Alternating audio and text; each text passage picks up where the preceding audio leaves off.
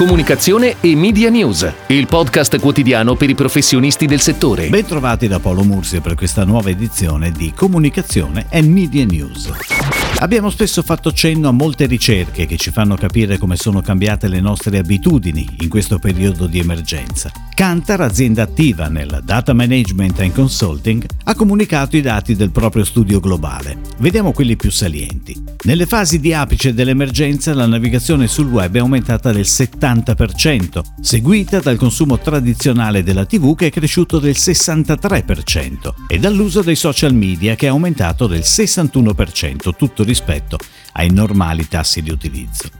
I canali di notizie tradizionali, ovvero programmi televisivi e quotidiani, sono considerati più affidabili. Il 52% delle persone li identifica come la fonte più attendibile. I consumatori poi si aspettano che le aziende tengano conto della salute dei propri dipendenti. Il 78% dei consumatori si aspetta che si prendano cura di loro, il 62% richiede di favorire il lavoro da casa, il cosiddetto smart working. Ma non solo, poi che supportino gli ospedali, il 41%, e aiutino i governi, il 35%. Cantar poi ci dice anche cosa si aspettano i consumatori dalla pubblicità in questo periodo. Parlare di come la marca è utile nella nuova vita di tutti i giorni per il 77%. Raccontare e comunicare gli sforzi fatti dal brand per affrontare e migliorare la situazione per il 75%. Usare un tono rassicurante il 70%. Ci sono poi delle pericolose insidie da evitare, ci dice Cantar nella comunicazione fatta durante questa pandemia.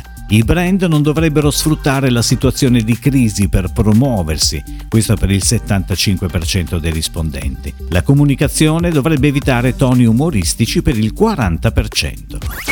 In una nota inviata al Presidente del Consiglio Conte, Confindustria Radio TV ha voluto sottolineare come in questo momento in cui il Paese è smarrito e preoccupato, le imprese radio-televisive nazionali e locali stanno sempre più dimostrando di avere un ruolo centrale e di svolgere un servizio di preeminente interesse generale, con l'offerta di un'informazione costante, qualificata e verificata e di una programmazione culturale e di intrattenimento altrettanto fondamentale per la sua funzione sociale in grado di estendere senso civico e anche un minimo di distrazione e di rasserenamento. L'associazione, aggiunge Siddi, presidente di Confindustria Radio TV, si riserva di presentare una serie di interventi indispensabili e fondamentali a garantire la continuità aziendale dell'intero sistema radiotelevisivo.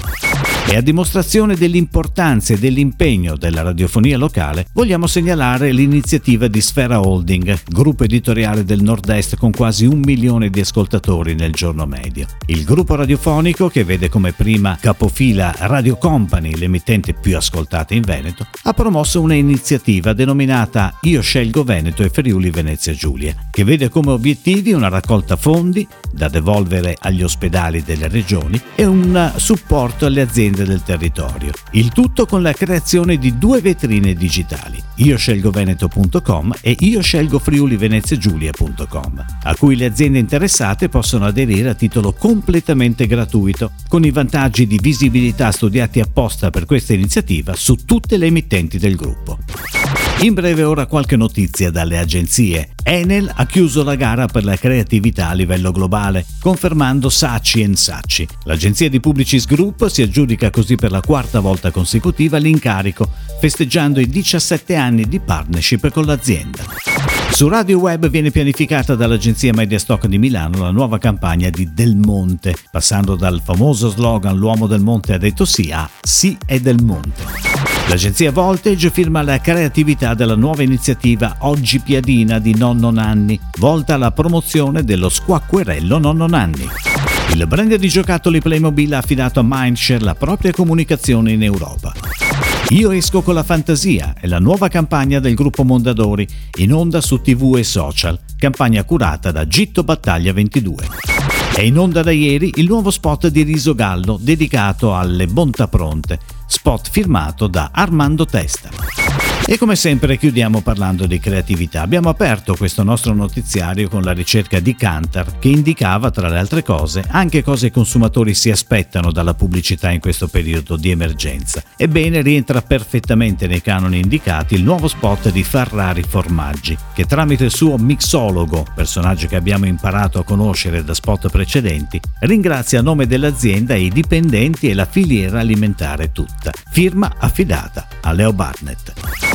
È tutto, grazie. Comunicazione e Media News torna domani. Comunicazione e Media News, il podcast quotidiano per i professionisti del settore.